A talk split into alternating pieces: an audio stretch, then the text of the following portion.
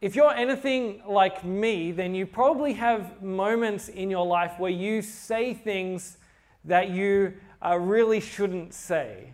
Uh, sometimes you say things and you mean to say it, like somebody annoys you, and then you're like, Rah! and you're like, yeah. And then after it's like, oh, I shouldn't have said that. But you know, you mean to say it. Or sometimes you just don't think it through. And then you're like, oh, that was that was a bad thing to say. Now, I more often do the second one. I more often just say things that I just didn't think through. And as I'm saying it, I'm like, oh, come backwards. I should not have said them. And, uh, and, and that's kind of my main issue with saying the wrong thing. I remember one time I was working uh, at a church. I was there as the youth minister, which meant that uh, I was looking after everything at the church uh, to do with um, people in high school. And we were running youth group one day, and these two girls ran up to me. They were both um, like about 14 years old, and they ran up to me, and uh, one of them goes, Do you think I'm fat? And the other one goes, Yeah, do you think she's fat? I'm like, ah, It's a trap. like, I, I know this. I know that if, if a woman talks to you about weight, you are going to get in trouble. Whatever happens, you're going to get in trouble. You've got to be very, very careful. And I'm like, I was like, uh, my first instinct was just back away slowly. but then this thought came to my head, and I was like, oh, hold on. There's an acronym. And, and it's like, it's not FAT, it's PHAT, and there's an acronym. I was like, yeah, yeah, that's fine. Yeah, I'll do that. I was like, yeah, yeah, you are fat. but not FAT, PHAT, which stands for pretty hot and tempting. Oh my goodness! I didn't mean to say that. Ah! I realized, I realized I just called her fat and pretty hot and tempting at the same time. And she's a 14 year old girl in my youth group. I was like, go away. This is terrible. This is the worst. I should not have done this. It was the worst thing to say. sometimes you say the wrong thing. And, and, and sometimes you don't mean to say it. But there are other times you say things and you absolutely mean to say it, and it's totally offensive, and it's exactly the right thing to do. And I'm not that person. I rarely do that. But Jesus does that all the time. Jesus doesn't accidentally call people fat. If Jesus, if Jesus says something which is offensive, he totally meant to say it. You know, the Bible tells us that Jesus is the Word of God. You don't get to be the Word of God and accidentally say words you don't mean to say. So, whenever we read in the Bible things that Jesus says, we're like, oh, I don't know if I like that. It wasn't an accident that Jesus says it, and it wasn't an accident that it made it there. And we're going to spend some time looking at some of the things that Jesus says. And there's all these things that Jesus says, whether you like it or not, he meant to say it. So if we are people who say that we love and follow Jesus, or if we are people who say, you know, I don't know about this Jesus guy, I've got to figure him out, if we're people who think we have any respect for Jesus at all, we have to spend some time dealing with these difficult things that Jesus says to try and figure out what we think of it and if we agree with it. And we're going to look at today one of the things that Jesus says, which is a really, really, really offensive thing for Jesus to say. Now, you might not think of it as offensive, but it is, for many people, one of the most offensive things for Jesus to say. So, if you looked at the passage that we read in John 14 1 to 7, Jesus is talking to his disciples, and it is uh, the, the night before Jesus uh, is going to be killed. Uh, that night, he was going to be arrested and then put on trial, and then he was going to be uh, tortured throughout the day and then executed on the cross. And so, the things that he is saying now, he's saying to his disciples to give them comfort and to give them preparation for what is coming up. And so he's talking to them about how he's going to be going away, uh, but they don't need to be worried. And he's telling them what's going to happen. Where is he going? What's he doing when he's gone? And then later on, he talks about how he's going to send the Holy Spirit to be with them. He's talking about all these things. And he's saying that he's going to be with his Father, he's going to prepare a place uh, for his followers so that they will be able to be with the Father and be with him in eternity. And then Thomas, the disciple, asked, Well, you know, how can we go with you, Jesus, if we don't know where you're going uh, and we don't know the way? And Jesus is like, No, I am the way, the truth, and the life. And no one comes to the Father except through me. And now that is the offensive things that Jesus said. Now, if you've grown up in church, you're probably like, what? That's not offensive. We sing a song about it. I am the way, the truth, and the life. That's what Jesus said. Like, if it's a nice song, it can't be offensive. Like, no, no one sings offensive songs, do they, ever? um, but, like, Jesus, Jesus, but Jesus is saying something that's really offensive. Jesus, because we know, if, if we've paid attention at all to the world around us, that you're not allowed to make exclusive claims. You're not allowed to say there is one way to God. You're not allowed to say that. In our society, we live in what we call a pluralistic society, which means that we allow people to have lots of different beliefs and lots of different ideas.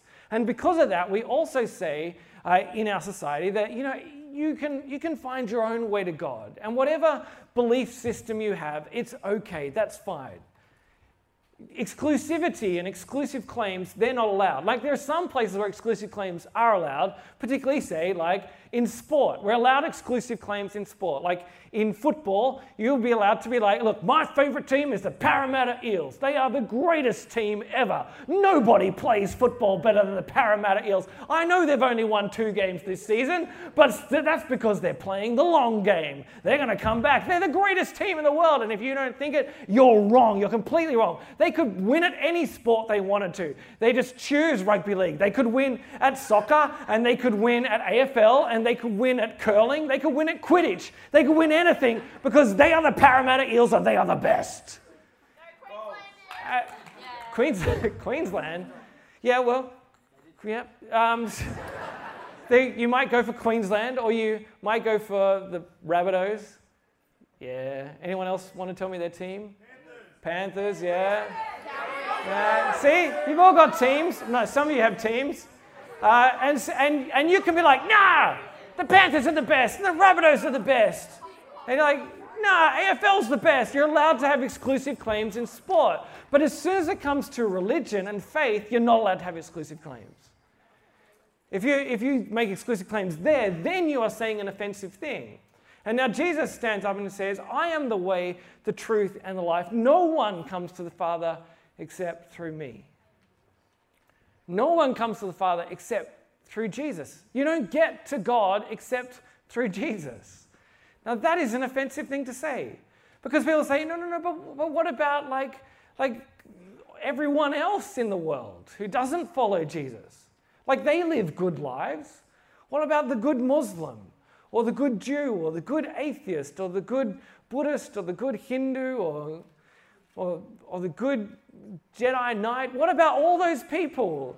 If, if they're good people, how can you know, they not make it to God? How, how can you be so uh, exclusive that you say it's only through Jesus? Like, what, what is going on? Well, one thing that's going on there is that we have this assumption that the thing that God wants from us is to be good people.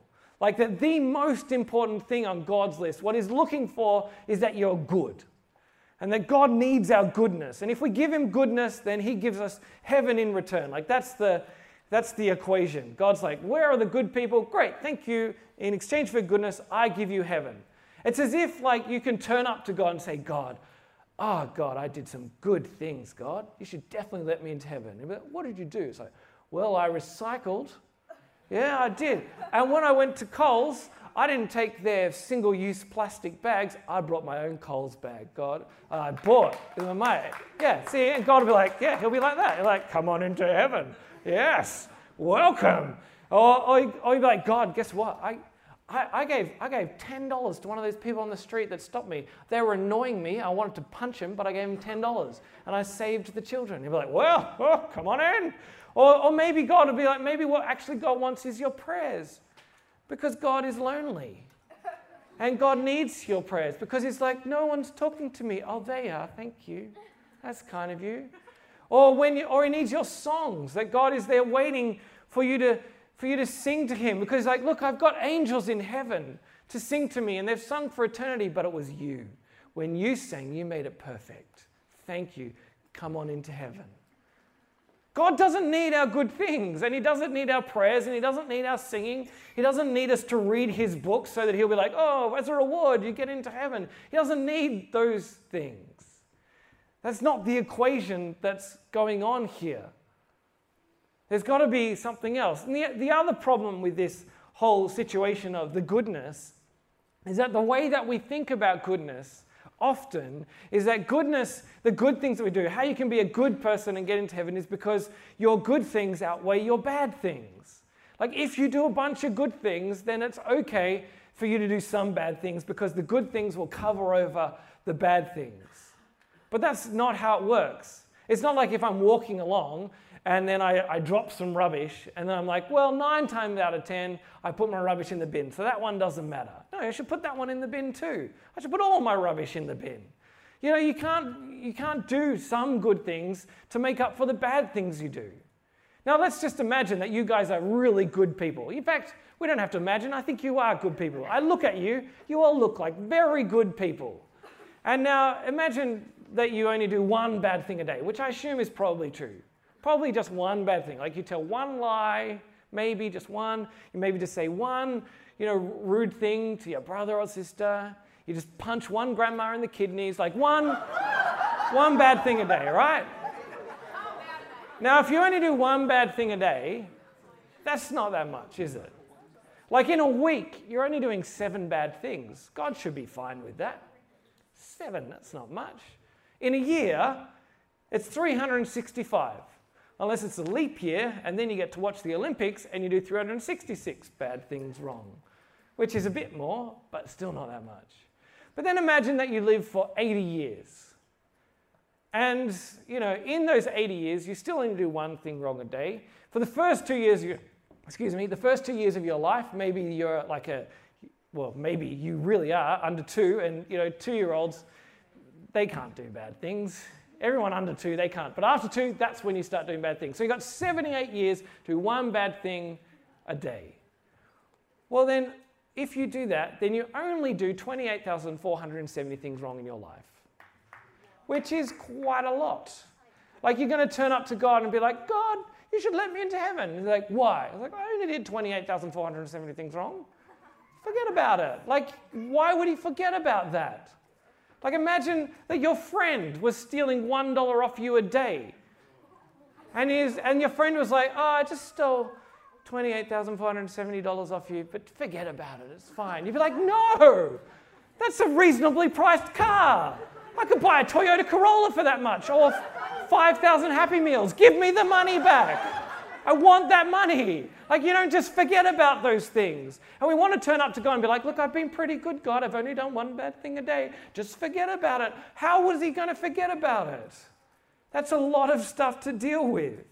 And there's even a bigger problem here. Because what the Bible tells us is that when we do the wrong thing, when we do that one bad thing a day, what we're actually doing is not just that one bad thing, but we're actually saying, you know what, God? Your rules are not as important as my rules. The way that you want me to live is not as important as the way I want to live. In fact, God, I don't want you to be in charge. I'm going to be in charge. And God, who is meant to be the king of this world and the king of your life, you're saying to him, No, you can't be king. I will be king. And there's a word that we have for that for when you, when you usurp the one who is meant to be uh, in charge, and it's called treason. When you try and get rid of the rightful king and put someone or something else in place, that's called treason. And throughout history, the payment, the punishment for treason has been death. Throughout the world now, today, in many countries, still the punishment is death. And the Bible tells us that the cost of our treason is death. Because we have said to God, God, I don't care about you. You are not important to me. And it doesn't matter how much, how many good things you do. As long as you're saying to, as long as you're rejecting God, it doesn't matter. The punishment, the Bible tells us, is death. And so we need a solution that's not our goodness. We need a solution that's not us doing good things. And so Jesus comes along and he says this terribly offensive thing, but it turns out that it's the most important thing we need to hear. Because the way to God is not through us. It's not through our goodness. It's not through the, the things that we do to make God love us. It's not through those things. It's got to be through something else. And the way to God is through Jesus.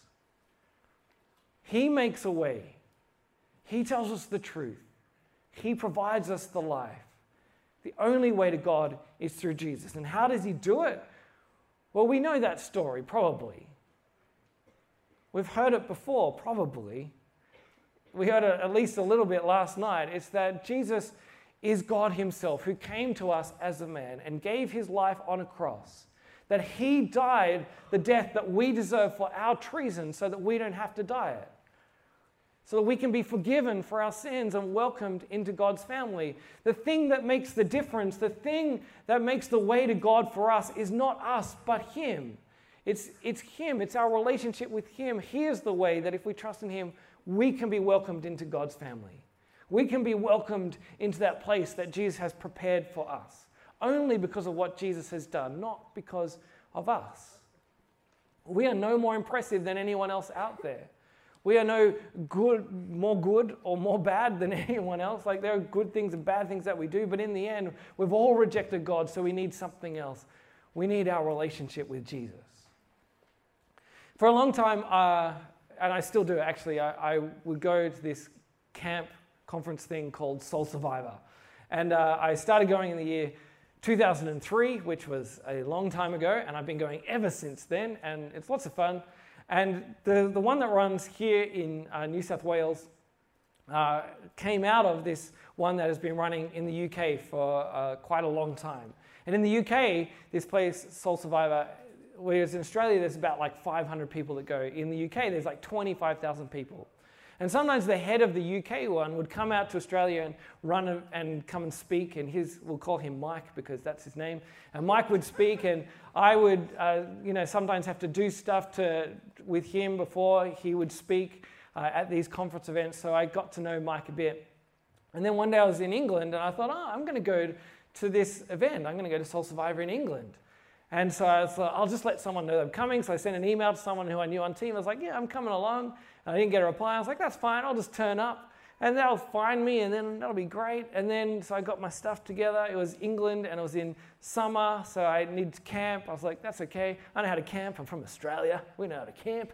And I got myself a sleeping bag. I got myself a sleeping bag that was rated to 10 degrees Celsius. I'm like, you know, it gets pretty cold in England in summer. So I'll get my 10 degrees Celsius sleeping bag. It'll be fine. And so I got my 10 degrees Celsius sleeping bag and I turned up, and it, and it, was, it was a lovely, lovely English uh, summer week, which meant it was exactly like this. It was terrible. It was raining and it was cold, and I would sleep in my sleeping bag and I'll be freezing. I was like, Rrr. and I was like, that's okay because I'm here and I've got friends here. And so I go to the main meeting and I'd be there with like 25,000 other people, and I'd see right up on the stage, there were my friends. And I'd be like, oh, hello. And they, they didn't respond because I was there with 25,000 other people. They didn't know I was there. And so I was stuck there with all the other people. And when, when it came time to, to hang out with people, I didn't know anyone. So I, I didn't have any friends. I went to buy food, and that would be like the only conversations I'd have. They'd be like, What do you have? And I'd be like, Oh, I'll have um, a bowl of curry, please. And how are you? How's your day been? My name's Tom. I'm from Australia. How are you? Talk to me, please. I don't have any friends. And then I go to different events with youth workers and stuff, and, and I'd be like, oh, I'm Tom from Australia. They're like, oh, you're right, yeah, yeah.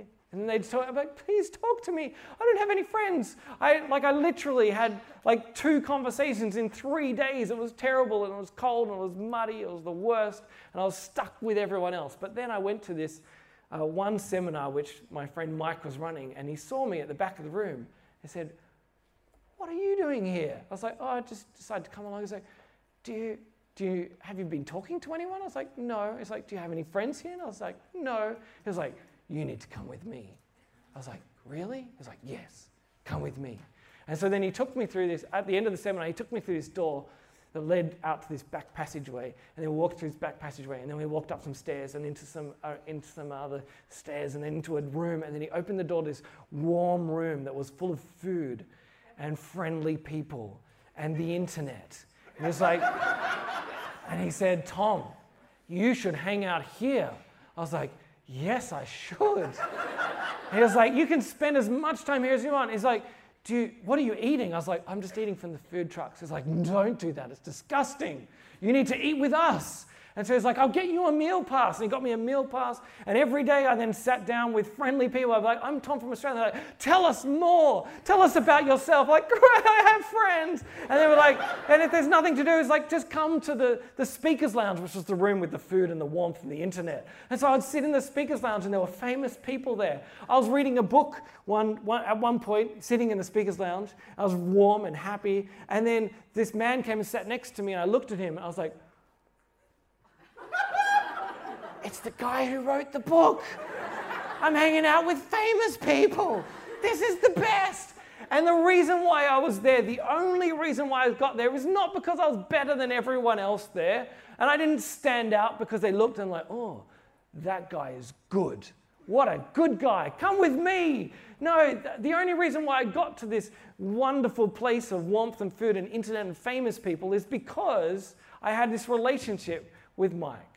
That's the only way I got there. And the only way that we make it into God's family, the only way we make it to this place that Jesus prepared for us, the only way that we get to spend eternity as forgiven children of God is not because we are better people than everyone else, but only because of our relationship with Jesus. Only because God has seen us and said, You need me. And we've said, Yes, I need you, because you're all I have. It's the only way we get there. And so when Jesus says, I am the way, the truth, and the life, no one comes to the Father except through me, it doesn't matter whether it's offensive or not. What matters is, is it true? And we know it's true because Jesus, when he came and died for us, he also rose again. And if someone can beat death, then you know he is someone that you can trust. And so the question for us is then, well, how do we respond? Well, one thing we need to do, if we're people who love and follow Jesus, is we need to stop trying to get God to love us more because of the good things that we do. Because it's not our good things that saved us, and it's not our good things that makes God love us. I like to go flying. Flying is pretty fun.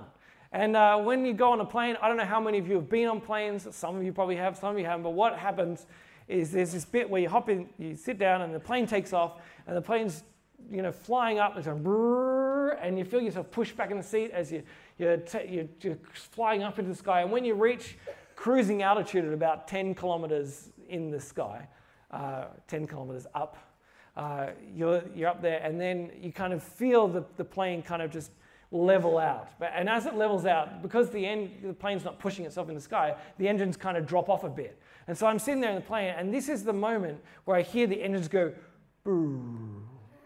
And then I feel myself kind of you know, not be pushed back in my seat anymore. Like the power goes off a bit. I'm like, every time I'm like, the engine stopped. We're gonna die. every time. And so then I'm like, what do I do when the plane starts to crash? What do I do? And then I'm like, grab the armrests. And I start gripping the armrests. I'm like, when the plane goes down, should I keep my eyes open or closed?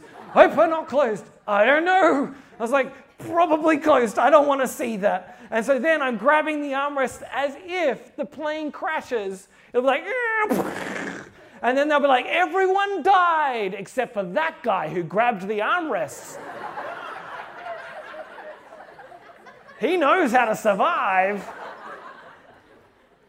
The reason why I'm going to survive that plane trip is not because I grabbed the armrests or not. It's because of how well the, the the pilots fly and how well the engineers have looked after the plane, and it's got everything to do with other people and nothing to do with me.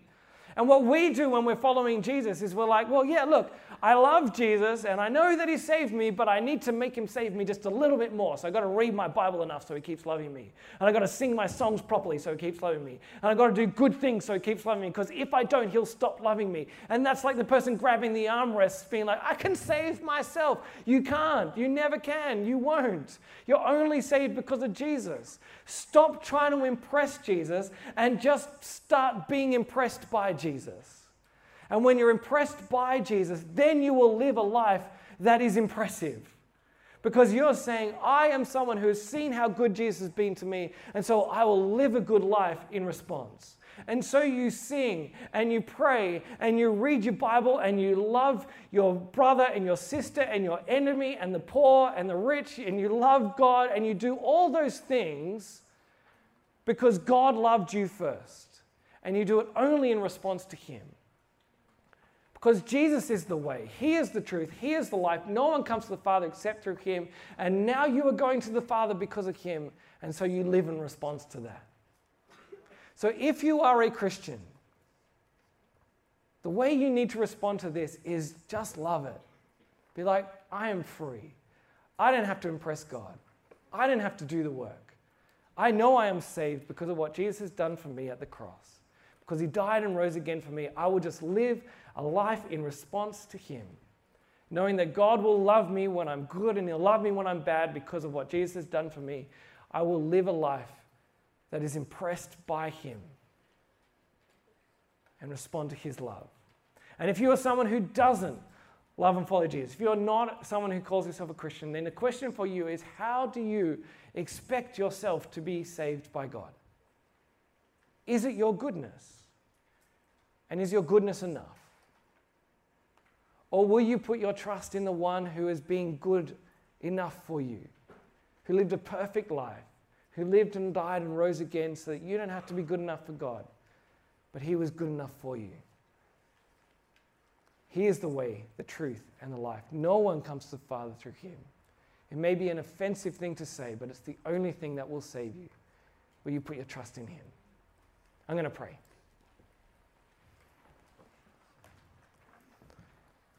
Father God, we thank you that you sent your Son Jesus for us We thank you that we are saved because of him.